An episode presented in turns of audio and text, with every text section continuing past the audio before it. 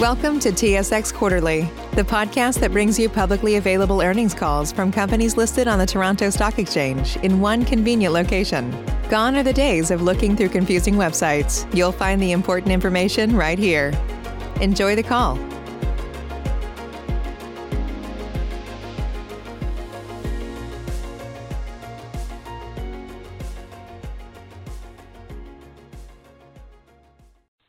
Good day, and thank you for standing by. Welcome to the Celestica Q1 2021 earnings conference call. At this time, all participants are in a listen-only mode. After the speaker presentation, there will be a question and answer session. To ask a question during the session, you will need to press star one on your telephone. If you require any further assistance, please press star zero. And as a reminder, today's conference call is being recorded. I would now like to hand the conference over to your speaker today, Craig Oberg, Vice President of Investor Relations and Development. Please go ahead. Good morning, and thank you for joining us on Celestica's first quarter 2021 earnings conference call. On the call today are Rob Mionis, President and Chief Executive Officer, and Mandeep Chawla, Chief Financial Officer. As a reminder, during this call, we will make forward-looking statements within the meanings of the U.S. Private Securities Litigation Reform Act of 1995 and applicable Canadian securities laws. Such forward-looking statements are based on management's current expectations, forecasts, and assumptions, which are subject to risks, uncertainties, and other factors that could cause actual outcomes and results to differ materially from conclusions, forecasts, or projections expressed in such statements. For identification and discussion of such factors and assumptions, as well as further information concerning forward-looking statements, please refer to yesterday's press release, including the cautionary note regarding forward-looking statements therein, our most recent annual report on Form 20-F, and our other public filings, which can be accessed at sec.gov and sedar.com. We assume no obligation to update any forward-looking statement except as required by law. In addition, during this call, we will refer to various non-IFRS measures, including operating earnings, operating margin, adjusted gross margin, adjusted return on invested capital or adjusted ROIC, free cash flow, gross debt to non-IFRS trailing 12-month adjusted EBITDA leverage ratio, adjusted net earnings, adjusted EPS, adjusted SG&A, and adjusted effective tax rate. Listeners should be cautioned that references to any of the foregoing measures during this call denote non-IFRS measures, whether or not specifically designated as such. These non-IFRS measures do not have any standardized meanings prescribed by IFRS and may not be comparable to similar measures presented by other public companies that use IFRS or who report under US GAAP and use non-GAAP measures to describe similar operating metrics. We refer you to today's press release and our Q1 2021 earnings presentation, which are available at celestica.com under the Investor Relations tab for more information about these and certain other non-IFRS measures, including a reconciliation of historical non-IFRS measures to the most directly comparable IFRS measures from our financial statements. Unless otherwise specified, all references to dollars on this call are to US dollars, and per share information is based on diluted shares outstanding. Let me now turn the call over to Rob. Thank you, Craig. Good morning, everyone, and thank you for joining us on today's conference call. Celestica is off to a strong start in 2021, delivering solid first quarter results. Revenue and adjusted EPS were both above the midpoint of our guidance ranges. And I am pleased that our non-IFRS operating margin is up 60 basis points on a year-over-year basis, reflecting the strength of our strategy and strong execution. Our portfolio transformation initiatives continue to yield results, and our core business is growing. Although revenue decreased 6% in Q1 2021 compared to Q1 2020, the decrease was largely driven by our disengagement from Cisco, whose revenue accounted for 13% of our total Q1 2020 revenue. The revenue of the company's non-Cisco business grew 7% year-over-year. Furthermore, we executed the transition seamlessly, and we were able to meet our revenue and mix backfill objectives. Within our ETS segment, we experienced slightly better than expected revenue results due to strong growth in health tech and capital equipment. We also reported our fourth consecutive quarter of sequential margin expansion and continue to target being back in our 5%-6% target margin range by the end of the year. Within CCS, after having successfully concluded our Cisco disengagement in the fourth quarter of 2020, we are focused on growth. While CCS revenue in the first quarter was down on a year-over-year basis, primarily because of the Cisco disengagement, our remaining CCS portfolio grew by 16% year-over-year. The CCS segment continues to perform well, with our year-over-year improvement in segment margin for the fifth consecutive quarter and once again operating above our 2%-3% target range. Our hardware platform solutions, or HPS business, previously referred to as our JDM business, remains an engine for growth within our CCS segment. HPS generated $200 million of revenue in the first quarter, a 46% increase on a year-to-year basis. We continue to expect our HPS business to be a catalyst for both CCS revenue growth and segment margin strength. Last quarter, we also highlighted that we refer to revenue from our HPS business and ATS segment as Lifecycle Solutions. It is our view that the businesses which comprise our Lifecycle Solutions portfolio share several key characteristics that reflect the focus of our commercial strategy. We consider Lifecycle Solutions revenue to be diversified revenue, and our strategy continues to be to expand this portfolio as a percent of the total company enabling long-term profitable growth. This strategy includes pursuing markets with high barriers to entry, robust long-term growth prospects, attractive margins, and the opportunity to offer our customers higher value-added solutions throughout the product life cycle. We are pleased that our Lifecycle Solutions portfolio grew in the first quarter, both sequentially and on a year-over-year basis. I will offer some further color on our end markets and the overall business outlook shortly. However, first, I would like to turn the call over to Mandeep to provide you with some financial details on the first quarter, as well as our second quarter guidance. Thank you, Rob, and good morning, everyone.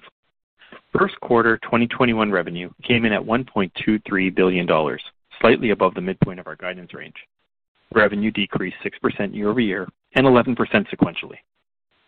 Despite Q1 traditionally being a seasonally soft quarter from a volume perspective, we delivered non-IFRS operating margin of 3.5%, exceeding the midpoint of our guidance range by 10 basis points, reflecting the benefits of our portfolio reshaping activities and improved mix across several businesses.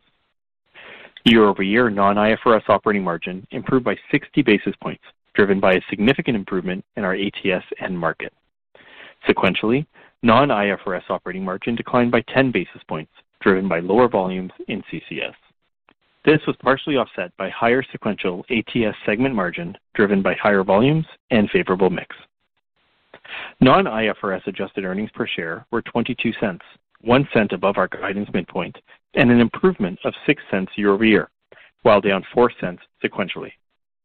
First quarter IFRS earnings per share were $0.08, up $0.10 year-over-year, and down $0.08 sequentially. Our ATS segment accounted for 43% of our consolidated revenue during the quarter, our highest level of ATS concentration reported to date, and up from 41% in the first quarter of last year. ATS revenue was down 3% compared to last year, ahead of our expectations of a mid-single-digit percentage year-over-year decline. Sequentially, ATS revenue was up 4%. The year-over-year revenue decline in ATS was driven by weakness in commercial aerospace and industrial, partially due to COVID-19, largely offset by new program ramps in health tech and very strong demand growth in capital equipment. Sequential growth was driven by strength in capital equipment and health tech, offsetting moderate headwinds in A&D and industrial. Our CCS segment revenue was down 9% year-over-year, largely driven by the Cisco disengagement and partly offset by strong demand from service provider customers, including in our HPS business. Sequentially, CCS revenue was down 19%, driven by seasonality in our enterprise business, as well as the Cisco disengagement.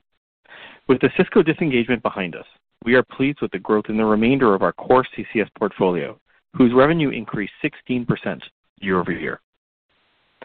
Within our CCS segment, the communications end market represented 40% of our consolidated first quarter revenue, up from 39% in the first quarter of last year.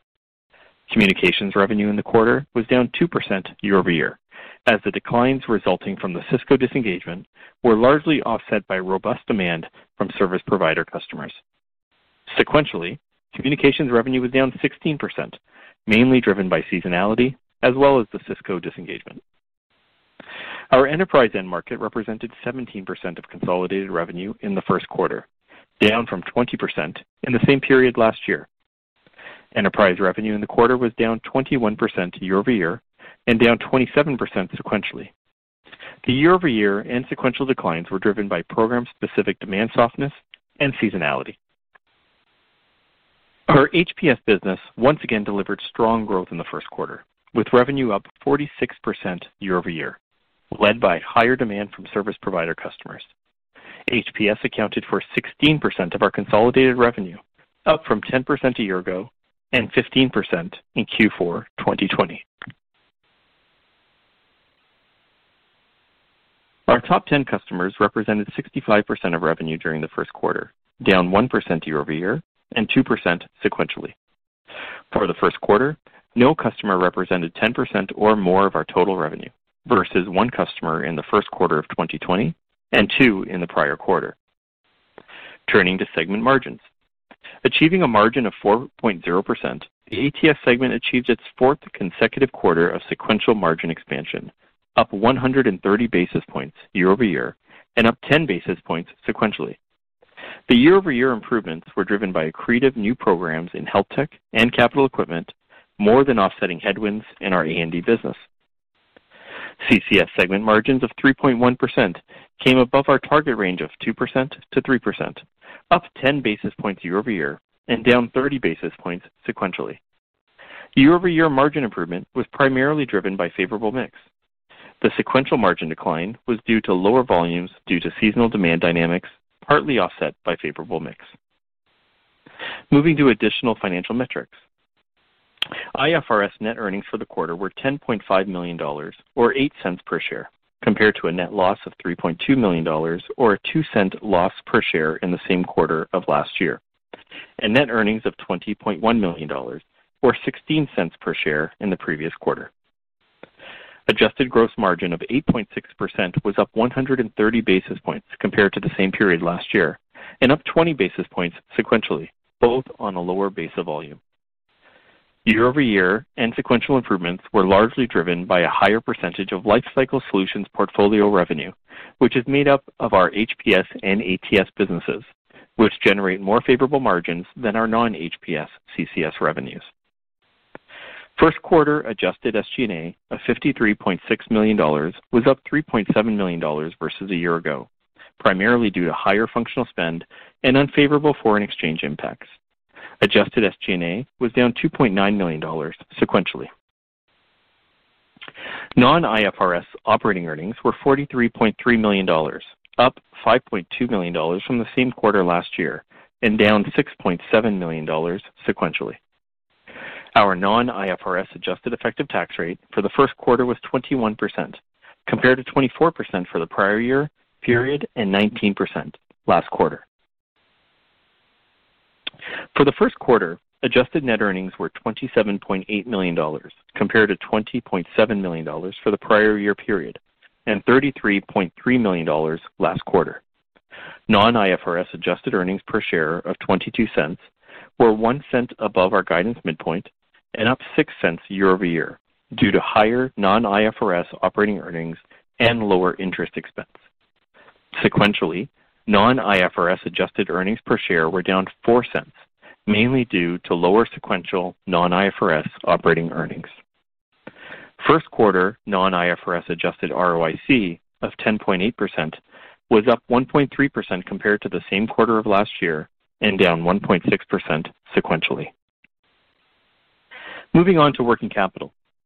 Our inventory at the end of the quarter was $1.15 billion, up $62 million sequentially and up $81 million compared to the prior year period, largely to support growth in our HPS business.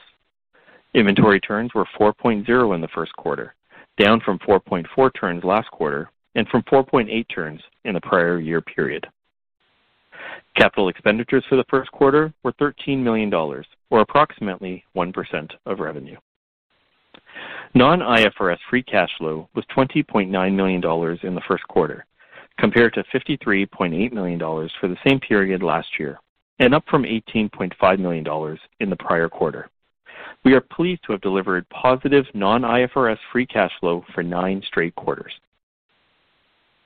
Cash cycle days in the first quarter were 82 days, up 13 days year-over-year and up nine days sequentially.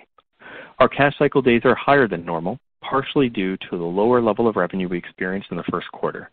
Our expectations are for cash cycle days to improve as we continue through 2021. In the first quarter, we incurred $6 million of restructuring charges to further adjust our cost base to align with changing demand levels, primarily in our A&D business. Moving on to some additional key metrics. Our cash balance at the end of the first quarter was $449 million, down $23 million year-over-year and down $14 million sequentially. Combined with our $450 million revolver, which remains undrawn, we continue to have a very strong liquidity position of approximately $900 million in available funds. We believe our liquidity is sufficient to meet our current business needs. During the quarter, we repaid $30 million of our long-term debt and ended the quarter with gross debt of $440 million, achieving net cash of $9 million. This marks the first time we have achieved a positive net cash position since the third quarter of 2018. Our first quarter gross debt to non-IFRS trailing 12-month adjusted EBITDA leverage ratio was 1.4 turns, an improvement of 0.2 turns sequentially, and an improvement of 0.6 turns from the same quarter last year. We are pleased with the progress we have made to deleverage our balance sheet, which we have achieved as a result of strong non-IFRS free cash flow generation and disciplined capital management. At the end of 2021, we were compliant with all financial covenants under our credit agreement. Since announcing our NCIB program last November, we have repurchased approximately 0.6 million shares at a cost of $5.3 million, or an average price of $8.35 per share. As we proceed through 2021, we will continue to take a balanced approach towards capital allocation. We are focused on generating $100 million or more of free cash flow and utilizing this cash to primarily pay down debt to reduce our interest expense and maintain maximum financial flexibility. We will, however, also be opportunistic towards share buybacks under our existing NCIB program. Our long-term capital allocation priorities remain unchanged. We are focused on generating consistent non-IFRS free cash flow, achieving our annual targets, and returning 50% of that capital to shareholders, with the other 50% to be reinvested in our business. Now turning to our guidance for the second quarter of 2021. We are projecting second quarter revenue to be in the range of $1.325 billion-$1.425 billion.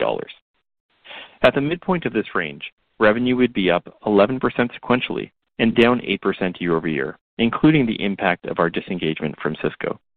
For our non-Cisco portfolio, achievement of the midpoint of our guidance range would represent revenue growth of 3% year-over-year. Second quarter non-IFRS adjusted earnings per share are expected to range between $0.21-$0.27 per share. At the midpoint of our revenue and adjusted EPS guidance ranges, non-IFRS operating margin would be approximately 3.5%, an increase of 10 basis points over the same period last year and flat sequentially. Non-IFRS adjusted SG&A expense for the second quarter is expected to be in the range of $54 million-$56 million. We anticipate our non-IFRS adjusted effective tax rate to be approximately 21%, excluding any impacts from taxable foreign exchange or unanticipated tax settlements. Turning to our end market outlook for the second quarter of 2021. In our ATS end market, we anticipate revenue to be up in the mid-teen percentage range year-over-year, driven by continued demand strength in our capital equipment and health tech businesses, and a return to growth in industrial, partly offset by continuing weakness in commercial aerospace as a result of COVID-19. In CCS, we anticipate our communications end market revenue to be down in the low double-digit percentage range year-over-year, driven by our disengagement from Cisco. The remainder of our communications portfolio is growing, driven by strength and demand from our service provider customers, as well as our HPS business.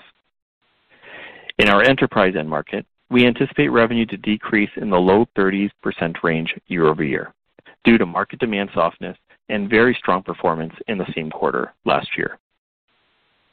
I'll now turn the call back over to Rob for additional color on our end markets and overall business outlook. Thank you, Mandeep. We are pleased with our company's continuing execution of our strategy, which reflects our team's work ethic and ability to navigate the unique challenges presented by the current business environment. We are off to a strong start with our first quarter results, which we believe position us for a successful 2021. We continue to navigate several challenges in the context of the current macro environment. Supply constraints continue to impact most of our end markets, resulting in extended lead times for components. In the first quarter, due to our advanced planning and proactive approach to securing necessary components and materials, we were able to limit the impact on our revenues to $12 million. While we have accounted for our best estimate of the potential impacts of component shortages in our second quarter outlook, we are seeing further tightening of supply chains, and market conditions are becoming more challenging. We continue to monitor the situation and are working closely with our suppliers and customers to mitigate the impact on our business. We expect these conditions will persist for the remainder of 2021. Despite the challenges from COVID-19, we continue to operate at normal capacity levels across our network. We are seeing the number of COVID-19 cases rise again in certain regions, while many parts of the globe in the midst of a third wave. While some jurisdictions, such as Canada and Western Europe, are responding with additional restrictions, other jurisdictions are easing their restrictions. Our global operations team continues to work diligently to implement the required health and safety protocols, and the health and well-being of our employees and business partners remains our highest priority as we navigate through these dynamic times. Now turning to our segments. In ATS, we are very encouraged by the resiliency of our diversified businesses, and we reiterate that we are targeting 10% revenue growth in 2021 compared to 2020. We also remain focused on reentering our target segment margin range of 5%-6% by the end of the year, despite the continued weakness in commercial aerospace. Our capital equipment business continues to exhibit very strong growth, primarily led by new wins and market share gains from our semi-cap customers. The demand backdrop in the semiconductor space remains quite strong, supported by secular tailwinds. We expect our capital equipment business to remain robust in the second quarter and for the remainder of 2021. In our display business, as noted in our comments last quarter, we continue to anticipate growth towards the end of the year and into 2022. In industrial, demand has largely stabilized on a sequential basis. With the worst of the impacts of COVID-19 on our industrial business now behind us, we expect to return to year-over-year revenue growth in the second quarter. In A&D, headwinds in the commercial aerospace market continue to pressure our results as operators have meaningfully pared back expenditures in the face of lower levels of commercial air traffic. We have taken the actions we believe to be necessary to adjust our cost structure to align with this lower level of demand. Looking ahead, while we expect the commercial aerospace market to remain depressed throughout 2021, we are anticipating higher revenue in the second half of the year compared to the first half as new program wins ramp. In our health tech business, we continue to see strong growth both year-to-year and sequentially, supported by the ramping of a number of new program wins. We anticipate this strength to continue throughout 2021. Now turning to CCS. Having successfully completed the Cisco disengagement in Q4 of 2020, we continue to see the benefits of our portfolio reshaping initiatives, which have resulted in improved mix and higher year-over-year non-IFRS operating margin, despite operating on a lower base of revenue. Our CCS segment margin once again surpassed our target range of 2%-3%, and we expect full-year margins to be at the high end of the range or slightly higher. As noted, while revenues are lower on a year-to-year basis as a result of the Cisco disengagement, our non-Cisco CCS business grew 16% in the first quarter compared to the prior period. We anticipate further growth for our non-Cisco CCS portfolio in 2021 compared to 2020. Our hardware platform solutions business demonstrated another excellent quarter, with year-to-year growth of 46% in the first quarter on the back of strong demand from service providers in our communications end market. This growth helps to offset some of the impact from our Cisco disengagement. HPS represented 16% of our total business in the first quarter, up from 15% last quarter and 10% a year ago. Based on the orders we have received from our customers to date, we currently expect HPS to grow in the double-digit percentage range in 2021, higher than the high single-digit percentage growth range we indicated in January. In the communications end market, we expect demand to remain robust in our core portfolio of business in 2021, supported by the recent strength in demand from service providers. On a year-to-year basis, however, revenue growth will be pressured by the Cisco disengagement. In our enterprise end market, demand has been relatively soft in recent quarters, and we expect these conditions to persist for the near to medium term. As previously discussed, our HPS revenue and ATS segment revenue together represent what we call Lifecycle Solutions. In the first quarter, our Lifecycle Solutions portfolio grew 7% year-to-year and grew 1% sequentially. In Q1 2021, our Lifecycle Solutions revenue accounted for 59% of total revenues, up from 52% in Q4 of 2020. We continue to expect Lifecycle Solutions to account for a growing portion of our total consolidated revenues and act as a driver of non-IFRS operating margin improvement. Currently, we also expect our Lifecycle Solutions portfolio to grow in the double-digit percentage range in 2021 compared to a high single-digit percentage range outlook in January. With 2021 off to a strong start, we remain as focused as ever on executing our strategy, which is diversifying our end markets, delivering higher value solutions to our customers, expanding our Lifecycle Solutions capabilities, and flawlessly performing for our customers. We believe this strategy will lead to sustainable revenue growth and expanding operating margins over the long term. I'd like to thank our employees for their incredible efforts and dedication to the company.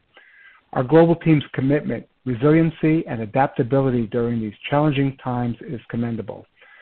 Our people are the key driver to our success, and their performance instills on us great confidence that we will continue to deliver strong results and execute on our plan for the remainder of the year and beyond. We look forward to updating you on our progress over the coming quarters. With that, I would now like to turn the call over to the operator to begin our Q&A. Thank you, Rob. As a reminder, to ask a question, you will need to press star one on your telephone. To withdraw your question, press the pound or hash key, and please stand by while we compile the Q&A roster. Your first question comes from the line of Robert Young with Canaccord. Save big on brunch for mom, all in the Kroger app. Get 16 ounce packs of flavorful Angus 90% lean ground sirloin for $4.99 each with a digital coupon. Then buy two get two free on 12 packs of delicious Coca Cola, Pepsi, or 7UP, all with your card. Shop these deals at your local Kroger, less than five miles away. Or tap the screen now to download the Kroger app to save big today. Kroger, fresh for everyone. Prices and product availability subject to change. Restrictions apply. See site for details. Hi, uh, good morning. Um, I'd, I'd, like to start in the semiconductor space. I just wonder if you think about that business uh, and the puts and takes around uh, all of the chip shortage news that we're uh, hearing today. I mean, I assume that that's more of a positive driver for your business, given you know the potential for capacity expansion in the semi capital equipment business, relative to you know any shortages that you know chips might have you know driving your business. So maybe some comments there would be helpful. Hey, Rob. Uh, yes, that's correct. Um, as you've been reading, uh, the semiconductor uh, semicap space has been quite strong uh, for us. Um, and, and for the entire industry. Um, you know, we're expecting this year uh, year-over-year growth and also sequential growth. Uh, and we also feel that we'll grow faster than the market this year because of the uh, new vertical investments that we've been making in our semi-cap space. With respect to uh, the inverse of that, the takes, if you will, you know, on the shortage side, you know, I think we've managed it very well in uh, Q1, as we highlighted in the uh, script. Revenue that was gated by material shorts was $12 million, which is frankly uh, fairly low. We got ahead of it. We do think that's going to increase as time moves forward, but it's more about tempering the upside than constraining the output. So net-net, I think it's a positive uh, for us, and uh, we're looking forward to a very strong capital equipment year this year, and probably likely into next year and beyond based on the forecast that our customers are giving us. Okay. That's great color. Um, the HPS growth that you saw, I'm curious about the broader drivers. When you see a bump in demand like that within the HPS business, what's driving that exactly? Is that is that engineering work that's converting into a bigger manufacturing ramp, or is that just an expansion of the demand in the products that you've built? Like it, seems to me that uh, like a, quick jump in demand there would be uh, less likely than other parts of the business. But uh, uh help me with that. Yeah, good question. So you know, what we've seen in, in the HPS business, it's been a very robust and growing market, and it's been really fueled for us by a broader adoption of our product set, both within the data center and across a larger set of customers. So frankly, we're, we're gaining market share. You know, we do business with eight of the 10 uh, service providers and been growing share with them. And hyperscaler growth as a percent of total IT spend has been increasing. And as a result of that, you know, we've been growing, you know, not just with the market, but also faster than the market because we've, you know, our products being uh, used again by a broader set of customers and within the data center we're finding new uses uh, for our products, uh, you know, based on the offering that we have. And then lastly, our operations team has just been doing a phenomenal job being able to, uh, you know, meet the higher levels of output, uh, you know, based on the relationships we have with ecosystem partners and silicon providers as well. Okay, great. And then as, as that Cisco revenue, uh, you know, now as you're replacing it, is it the um, the HPS business that you're using to backfill the capacity uh, from Cisco? And then I'll uh, pass on. Yeah, exactly. And I would say largely so. You know, regarding the Cisco um, transition, frankly, we couldn't have planned it any better. As I mentioned in, the call, we've met all our backfill targets with a richer mix of programs, uh, aka uh, hardware platform solutions. And frankly, it's a lot more aligned to our strategy and capabilities. And on top of that, we've had strong demand from our base business. And when we look at the utilization in Thailand, where the Cisco business was performed, it's quite strong, and it's driven by a solid mix of uh, HPS products. Okay. Thanks for taking the questions. Thanks, Rob. Your next question comes from the line of Thanos Moschopoulos with the BMO Capital Markets. Hi, good morning. Um, Rob, with respect to the uh, component shortages, uh, is that impacting some segments more than others, or is it uh, just fairly across the board? It's impacting the segments that have higher growth rates than us. So, you know, the segments that have higher growth rates are HPS segment, capital equipment segment, a little bit industrial. Those are the segments that are um, it's impacting more. But again, I would count um, couch it as it's kind of tempering the upside versus constraining the base demand. Uh, you know, it's a very strong demand environment in these segments, and customers are trying to accelerate um, their demand, and it's being paced by some of the component shortages. Now, that being said, frankly, we're all over it. Uh, you know, we have good order coverage uh, with our um, suppliers, and the teams are working it very hard. Yeah, maybe Thanos, just to expand on, what Rob Rob is mentioning, um, you know, because of the um, advanced planning that the team had done, we, have been able to largely get ahead of the material constraints. Um, when Rob's talking about tempering the upside, you know, the challenge right now is drop-in orders. When customers want to um, uh, secure product within the quarter, there's just not enough time uh, to secure the material. So we factored it into our guidance, um, but um, it's really tempering maybe additional upside. Okay. And then you mentioned that the cash cycle days should improve, which I thought is an interesting dynamic given the, the, the shortages. Um, is that a function of your end market mix, or what's what's driving the dynamic? Um, yeah, so uh, cash cycle days, uh, the metric itself is just abnormally high in the first quarter. Um, what we're seeing is, you know, a function of the formula. It's a two-point average, and we have a lower level of revenue. And then just with Cisco coming out as well, um, but as we go through the year, the metric is going to get back more in line with what you um, would have historically expected from us. But even with the inventory growth that we have been seeing, um, or frankly, uh, the reduction that we have not yet seen, um, it is all factored into our outlook, and we still feel uh, comfortable in being able to generate over $100 million of cash, uh, even with the current uh, supply chain environment. Great. And then finally, can you comment on um, the semi equipment margins and um, how they're tracking currently versus what you consider kind of be your target margin for that segment? Yeah. So what I would say is that the semiconductor business itself is performing very well right now. Uh, so it is in line with our expectations, and we believe that as there continues to be stronger demand in the semiconductor space, that uh, there is an opportunity still for some further margin expansion. Uh, on the display side of the business, um, as we commented, we're expecting the demand to start picking up towards the end of the year.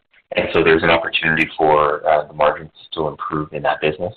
Um, and so Overall, uh, what I would say is that as capital equipment continues to grow, we do still believe that there's some opportunity for further margin expansion. Great. Thanks, guys. I'll pass the line. Your next question comes from the line of Ruplu Bhattacharya with Bank of America. Hi, thanks for taking the questions. Uh, Rob, the communications revenues came in better than expected. I think you had uh, guided a decline of high single digits, but it was down only 2%. So, uh, Can you just drill into, you know, the different end markets within communications, you know, which one outperformed your expectations? And then On the enterprise side, you know, I think revenues came in a little bit lower than what you had guided but also you're guiding down 30% uh, year-on-year. So if you can just kind of highlight some of the things going on in the enterprise side as well. Sure, Ruplu. So on the comm side, uh, the strength that we've seen was really uh, in our networking business. We also saw some demand strength with existing programs, which is a mix of HPS and EMS. But broadly speaking, you know, the communications upside was driven by HPS. Again, it was offset uh, by the Cisco exit and some demand dynamics. Uh, but our non-Cisco revenue was really driven by uh, networking and our HPS business. On the enterprise side, what we've seen is, you know, broad demand softness, market softness in HDD and compute, and tougher comps and uh, we've had a, a, number of ramping programs in, in uh, 2020 where demand has uh, normalized this year. And uh, operator, there's some noise in the background. Maybe you could uh, figure out if uh, somebody needs to go on mute. Okay, th- thanks for the details on that, Rob. Um, okay. And just uh, just to drill a little bit into the into the component shortages. I mean, which components are you seeing shortages Uh, on, I mean, specifically? And, uh, you know, the inventory went up 60 million uh, sequentially. Was that uh, some of that, uh, eh, are you using the strength of your balance sheet to keep some of the raw materials on hand? And do you expect inventory to be up sequentially in the June quarter? Ruplu, I'll take the first part and pass the second part to Mandeep. So in terms of the shorts, uh, you know, right now it's it's largely on the semiconductor side. Semiconductor lead times, by our measure, have increased by 50% over the last six months, which is, you know, frankly outstanding. The wafer fabs are operating at max capacity, while a negative on our on our shortages, a, a very strong positive on our semi-cap business. Um, but on the passive side, you know, lead times are also uh, starting to increase. It's been about a 20% increase in lead, uh, lead times on the passive over the last six months and I do believe uh, they will get more constrained as time moves on, tantalum capacitors, MLCCs, resistors. So I do think that will get more constrained as we get further into the year as well. And over to Mandeep on the in the inventory. Your next question comes from the line of Paul Steep with Scotia Capital. Uh, one second. I think Mandeep was on mute. Let me ask for the yeah. last one. But Paul, let me take your question next. Really just to wrap up your question on inventory. Um, the inventory dollars are relatively flat on a year-over-year basis. Um, two dynamics happening. Number one is we are building inventory for HPS because of the continuing growth that we're seeing. Uh, we are expecting HPS to grow sequentially um, as we go through the year. The uh, other thing as well is that because of the uh, supply chain environment, we were able to work very closely with our customers to secure material um, and lined up to their orders. And one of the things you'll see is our deposits also increased quite a bit, uh, so they're paying for some of that. In terms of performance as we go through the year, the the turns are expected to improve. Um, and so Q1 is expected to be the low point um, when it comes to inventory turns. Paul, I'll turn it over to you for a question. Thanks, Mandeep. Um, just a couple quick ones. First one, maybe for Rob, and a little bit higher level here. If you step back and maybe walk us through, can you highlight out either in ATS or CCS with the new programs you've been winning sort of consistently in some of the segments over the last year, year and a half, what's changed with customers? Is there anything meaningfully changing in terms of either your approach to the market, in terms of profitability profile, or in terms of how customers are contracting and committing that we'd wanna look at? Good question. You know, on our ATS side, we've been investing in um, engineering capabilities, um, uh, you know, across all our segments. Uh, and a big change in the margin profile of our um, ATS business, uh, you know, today and also moving forward is the dramatic increase in what we call engineering-led engagements. So we're not just an EMS provider in our ATS segment, we're actually, uh, you know, an engineering partner as well. So that's been, you know, a continuing shift in our strategy and our contracting processes. And similarly, on the CCS side, you know, we call that HPS. That's nothing new, if you will. We've always had a strong HPS business, and based on the products that we've designed and some secular uh, tailwinds that we've been seeing, uh, you know, HPS business has frankly just taken off and largely fueled by, you know, engineering capability and the solutions that we're providing to our customers. Um, hopefully that addressed your question. Great. Maybe the second one for Mandeep, the classic capital deployment question. Just to check in, I think last quarter you were very specific about the tangible book value and how you were approaching the buyback. Any change in view on how you're sort of looking at capital deployment now that you've gone net cash positive? And then I got one very fast cleanup. Thanks. Yeah, of course, Paul. Um so we're continuing to be opportunistic. We're, you know, we're really pleased with the strength of the balance sheet. Um, you know, as we continue to generate free cash flow, our priority will be to continue to delever. Um, again, we paid down $30 million uh, this past quarter, and we have an opportunity to pay down more um, as we go through the year. And it really serves uh, us in two ways. One is, we are very focused on our EPS expansion year-over-year, and so that is helping lower our interest expense. And then it just continues to give us a healthier and healthier balance sheet, which gives us, you know, high levels of flexibility to act when we need to act.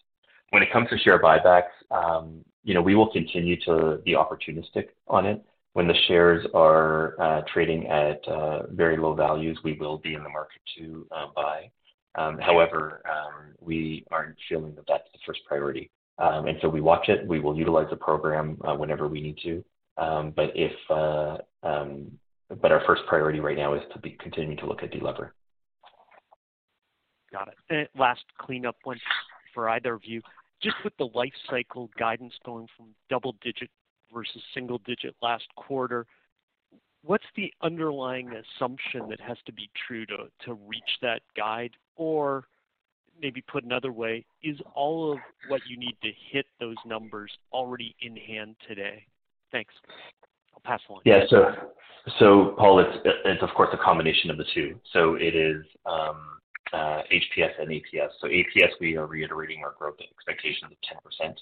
Um, and uh, we're starting to see that, as you can see even in our guidance in the second quarter, just with very strong uh, performance across a number of segments. And then on the HPS side, we had increased our growth expectation to be double digits, which frankly means 10% or more. And so when you put the two together, it brings Lifecycle Solutions to have a robust growth profile. On the ATS side, um, I would say that uh, the outlook for capital equipment is uh, strong at this. And we do have um, uh, new program ramps that are driving a lot of the growth in health tech as well as in industrial. And then on the HPS side, um, similarly, we have firm outlooks from our customers. In some cases, we have firm POs. In other cases, we get POs as we come along. But I would say that the outlook for HPS is stronger today than it was even three months ago. Thanks. Your next question comes from the line of Paul Treiber with RBC Capital Markets. Oh, thanks so much, and good morning. I was hoping you could speak to the linearity or the expected linearity of growth in HPS over the year. Um, is there any like, I mean, the 46% Q1 is quite strong, um, and then, you know, the outlook for 10% or more for the remainder of the year, you know, does show deceleration. Like, how should we think about it, you know, between Q2 and Q4? Um, yeah. Hey, Paul. So, you know, we're really pleased with the growth that we're seeing right now in HPS. As you'll recall, the growth uh, last year really went into overdrive starting in the second quarter. And so we are gonna start to see some tougher comps. Uh, we wouldn't expect necessarily 46% growth um, in the next couple of quarters. That being said, uh, what we are comfortable with at this point is that we would be seeing sequential growth. Um, and so $200 million in the first quarter, we are expecting more than that in the second quarter. Um, but overall, uh, just very good overall performance. And then when you look at it on a full year basis, it'll be stronger than last year, of course. Um, but we we do need to moderate expectations because we just had very tough comps when you go to Q2 to Q4 of last year. And just, I mean, digging a bit more further into that, like the the underlying demand drivers remain intact. So ultimately, is it, um, you know, do you see sequential growth through the year, uh, and the demand in the pipeline from hyperscalers and others continuing to build in that business? Yeah. I mean, Rob touched on it a little bit, which is, uh, we're doing business right now with eight of the top 10 uh, hyperscalers. Uh, the eight that we're doing it with uh, actually represent the vast majority of hyperscaler CapEx. And then when you look at the um, uh, hyperscaler concentration as a total in terms of total hardware spend, hyperscalers are continuing to take more and more share of the overall market. And so we're we're participating in that upside with them. We are not concentrated in only a couple of customers uh, because of wins that have been happening in the business over the last uh, year to two years. There are a number of programs ramping. And so we do have a diverse uh, set of product offerings that our customers are buying, and we also have a diverse set of um, customer logos. Of the growth that we are anticipating is with a lot of new program ramps that are in the pipeline already. I would also add. Oh, sorry. I would also add, Paul, that in this segment, particularly because the demand strength is so strong, our growth is really going to be, um, again, tempered by or governed by our ability to get uh, components. Um, but given the nature of the demand, uh, the design nature of the demand, I would also say that it's not perishable. So again, we're expecting good, strong sequential growth throughout the year. We do have some tough comps, but good, strong sequential growth. And because of the strong demand environment, it'll probably be more paced by uh, component availability than anything else. Thanks. That's a good uh, point. Um, just shifting over to the healthcare business, could you speak to the breadth of momentum in that business? I think, you know, the Canadian ventilator contract ramped up, I think, last quarter. But how do you see, you know, outside of that contract, you know, in terms of the other opportunities and the breadth of momentum there? Good question. So, you know, health tech business uh, continues to exhibit strong growth, uh, very strong growth uh, in Q1 on a year-over-year basis, also sequentially. I would say about half the growth we're experiencing is kind of COVID-related demand in the areas of PPE, point of care, patient monitoring, imaging devices. And some of that growth that we're seeing in the first half of the year will probably temper a bit in the back half of the year. The other half of the growth we're seeing is really driven by new program wins, and I would say they're not um, directly related to uh, COVID. They're in the areas of surgical instruments, medical hardware, patient monitoring. Uh, so when you put those together, we're expecting, you know, a rather strong year from our health tech business, you know, all in, um, in you know, in those areas. And then just lastly for me, just on the A&D business, um, how do you balance between profitability uh, in light of, you know, lower utilization of demand in the near term, um, you know, versus trying to sustain uh, investments uh, in that business, because I do think it's a long-term growth opportunity. Um, how do you sort of balance those two here? Yeah, that is um, that is the question that we talk about. The the answer is we're trying to grow uh, where the in our A&D business where the markets are more favorable, and that being in our defense business. So as you mentioned on on the call, uh, we are expecting some revenue growth in the back half of the year. It's majority in the defense space, and it's majority driven by some of the wins that we had last year that are starting to ramp in the back half of this year. Uh, we're also expecting some slight, um, you know, early signs of recovery in the biz market. You know, that being said, we do have several sites in the network that are at critical mass, um, and, you know, we're we're keeping them at that level, uh, so we don't lose capability uh, until the market does recover. But it has been, um, you know, dragging on our ATS segment. But again, despite that, our ATS segment is evidently, you know, stronger uh, on a margin uh, perspective, largely fueled by the other uh, verticals we mentioned, you know, semi-cap, health tech, industrial. Okay. Thank you. Your next question comes from the line of Todd Coupland with CIBC. Yeah, good morning, everyone. I wanted to ask about market conditions post the Cisco engagement. With that decision, did it have a noticeable impact on overall pricing in the market with respect to not only yourselves, but the overall market? Cisco has traditionally been very aggressive with their suppliers, but, you know, with you, a major tier one supplier pushing back, are you are you seeing uh, a bit of the power shift back to uh, someone like yourself to uh, to drive better pricing? Is there a better tone in the market as a result of that decision?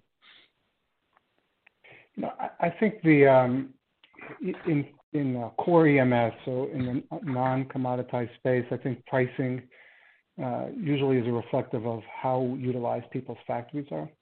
In some cases where factory utilization is low, some EMS players might uh, make a decision to bring in lower margin work to keep the utilization up, and the inverse is true. I think the pricing, you know, environment is a reflection of the demand environment. With the demand environment uh, being generally robust across most of uh, EMS, I think pricing has been more disciplined.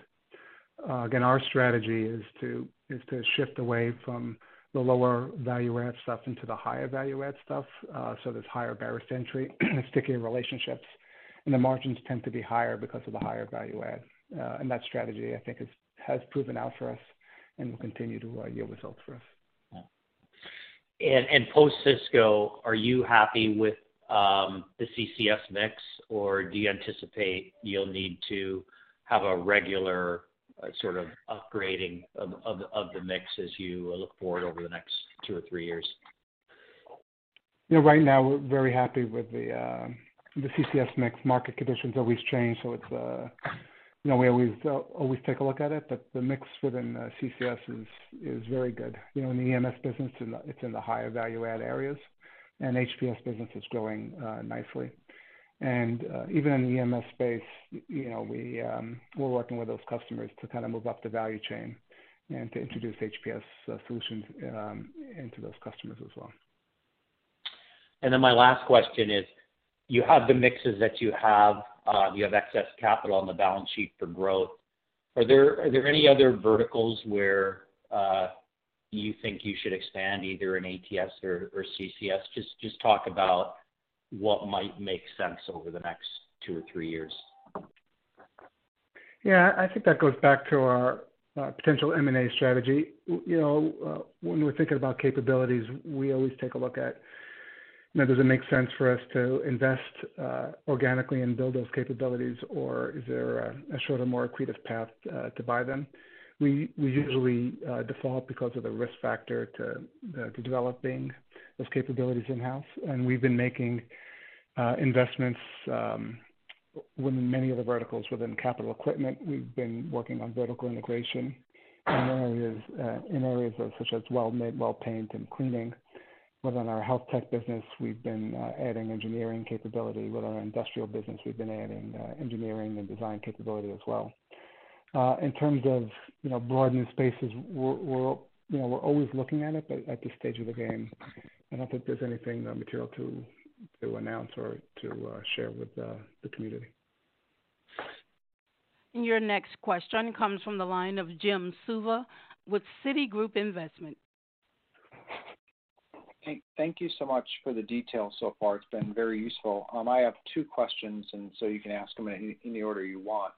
Um, can you give us a little bit of insights or updates on on your cloud um, efforts? I know in the past it's been a bit of a hidden gem in the company of Celestica uh, uh, about your cloud doing so well. Maybe I don't know how much details you can give, but any updates on that? And then secondarily, you know, while a full year guidance is hard to do, there are some moving parts this year for the year-over-year comparisons with the disengagement, which I believe, if my memory is right, is around $500 million. Can you correct me if I'm right or wrong on that? And if so, do you think consensus for this year, which is around um, $5.5 billion or down 5% year-over-year, is that calibrated and correctly adjusting for some things? Or I just wanna make sure since there's some moving parts that we're kind of calibrated generally correct, correctly or any color or direction. Thank you so much. Thanks, Jim. I'll handle the first one, and I'll ask Mandeep to um, talk about Cisco. Um, but in terms of our cloud business, you know, we have several sources of growth. Uh, as we mentioned on other calls, you know, our comprehensive roadmap is really around all the core technologies in the data center. So within switching, which has been a key driver of growth uh, this year, you know, 400G is one of the key drivers. We have very strong positions uh, with market leaders in other speeds as well, also a healthy white box business. Uh, edge is also a source of growth. We've seen strong um, data center cloud offering, including HPS solutions. Um, and that's been a driver for us as data center workloads move to the edge. We're seeing some strength from some of our comms customers on the wired side, driven from expansion from 4G to 5G. And we're also developing some edge programs uh, in the service space that are resonating with some emerging customers. And we're working with them to uh, make sure that they have the right edge solutions uh, and the requirements. And lastly, on compute, listen, that's a healthy business as well as the data centers continue to expand AI and ML applications. So, uh, and we also have healthy compute uh, positions with our enterprise and service provider customers as well. So across, again, all the the key technologies in the data center are we have very good positions. That's been a driver of growth. And uh, it's very sticky business also because, you know, with each successful development cycle and product launch that we have with our cloud providers, there's an increased resistance for our partner to change given the criticality of the products to their customers. So, uh, success is beating success, and that's been a key driver of our growth as well. And the second one, I'll turn it over to uh, to Mandeep. Yeah. Um, good morning, Jim. So you know, I'll stop short of providing full year revenue guidance, but I I will double-click on the pieces. Um, and so as you hit on it, there are parts of the business that are growing uh, quite nicely. So our Lifecycle Solutions revenue at the end of last year was just under $3 billion. And again, we're targeting 10% or more uh, growth in that overall portfolio, which is our HPS and our ATS businesses. Um, so, you know, $300 million or more growth is anticipated from there. On the Cisco piece, about $520 million um, of revenue is coming out uh, year-over-year. And so you can, um, uh, that's the number one thing that's offsetting the growth in Lifecycle Solutions. What I will say is, you know, we gave remarks on our growth um, for the non-Cisco portfolio, so essentially the company ex Cisco. Uh, we grew in the first quarter 7%. Uh, the midpoint of our guidance implies 3% growth in the second quarter, and we are targeting, um, you know, growth uh, in Q3 and in Q4 on a year-over-year basis um, for the non-Cisco portfolio. That's very useful. Thank you so much for the details. Thanks, Jim. Your next question comes from the line of Matt Sheerin with Stifel. I wanted to just uh, ask uh, um, just a question regarding um, your enterprise segment, um, which is down uh, double digits. It sounds like your outlook, Rob, is more cautious on that group. I know there's some tough comps you're up against, but we are hearing signs of on-prem infrastructure spending Uh, gradually improving, particularly um, as companies uh, get back, um, as projects uh, that were pushed out get renewed. Um, are you seeing that, or are you just continuing to hear cautious commentary from your own customers? You know, based on the mix of programs that we have, and we're hearing a cautious mix.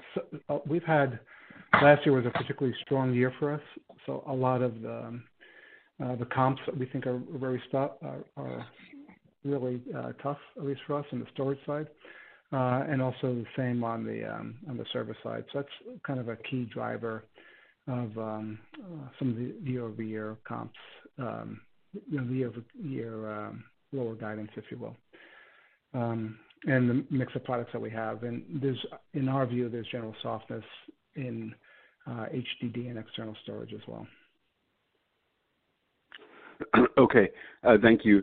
And just uh, another um, inventory question um, uh, regarding um, your outlook. I think you said that you expected your inventory turns actually to improve as you get through the year, even though inventory levels are higher. Is that correct? That's right, Matt. So we expect that our first quarter revenue is gonna be our lowest quarter of revenue um, in the year. And a lot of the inventory that we have on hand, um, uh, some of it was very strategically brought in to support some of the growth that we're seeing. And so we expect that our inventory turns uh, will be improving um, sequentially. Okay. All right. Thank you. Thanks, Matt.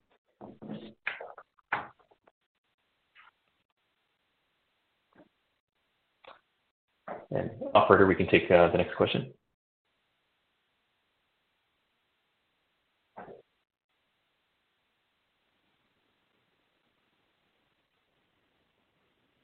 Operator, next question.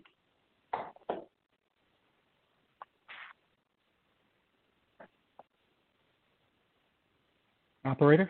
Your last and final question comes from the line of Daniel Chan with TD Securities. Oh, hi, good morning.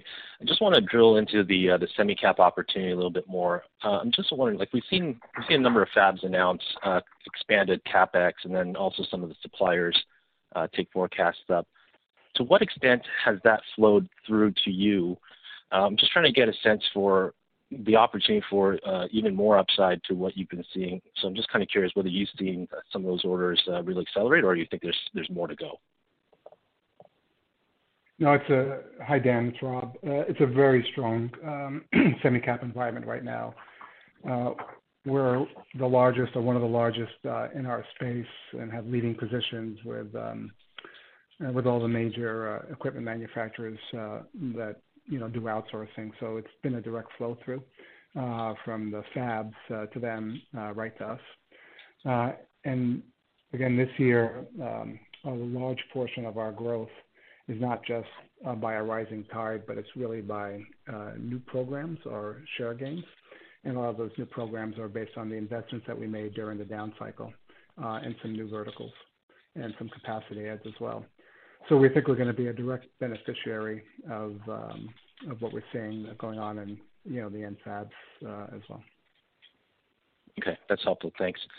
And then on the on the communication side, as Um, your customers in HPS continue to gain share and you guys gain wallet share, I'm just curious whether um whether that has any direct impact on some of the relationships that you have with some of your larger customers. Obviously, you've disengaged with Cisco, but you've got another large network um, or communications provider there. Uh, as you gain wallet share, does that change the conversation a little bit? Uh, not materially. I mean, I think um, our between our cloud providers and our traditional OEMs, I think they view us as an enabler uh, to their success uh, versus anything else. And they're pulling on um, solutions that, you know, we offer both offer in our HPS business in one way or another. So the conversations have been healthy on both sides. You know, I think they're seeing the value in having um, someone like Celestica actually Uh, design that product for them uh, and also uh, provide other value-added services. So I think the model you know, I think this whole uh, pandemic has kind of shifted that model and accelerated that model moving forward. So it's, a, it's been a net benefit on, on, on all lines of business. Great. Thank you. Ladies, ladies and gentlemen, that concludes our Q&A portion of the call today, and I will now turn the call back over to Rob for closing remarks. Thank you, operator. You know, we're off to a strong start in 2021 after a strong finish to 2020. We feel our efforts to diversify our portfolio are yielding results, with Lifecycle Solutions representing 59% of the company's revenue. The revenue of the company's non-Cisco business grew 7% year-over-year. And Additionally, our operating margins continue to expand, and in Q1 2021, we posted our fifth consecutive uh, sequential quarter of year-over-year non-IFRS margin expansion. We're excited that our efforts to transform our business are yielding results. In May, uh, we will be hosting another roundtable discussion for our investors. This time, we will focus in on our capital equipment segment, so please stay tuned for more details. I'd like to thank our global team for remaining vigilant and keeping themselves and each other safe. And thank you all for joining today's call. I look forward to updating you as we progress throughout the year. Ladies and gentlemen, this concludes today's conference call. Thank you for participating. You may now disconnect. Save big on brunch for mom, all in the Kroger app. Get 16 ounce packs of flavorful Angus 90% lean ground sirloin for $4.99 each with a digital coupon. Then buy two get two free on 12 packs of delicious Coca Cola, Pepsi, or 7UP, all with your card. Shop these deals at your local Kroger, less than five miles away. Or tap the screen now to download the Kroger app to save big today. Kroger, fresh for everyone. Prices and product availability subject to change. Restrictions apply. See site for details.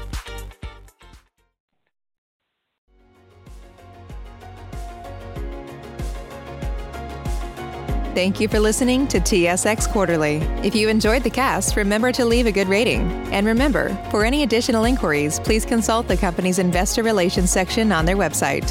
See you next time.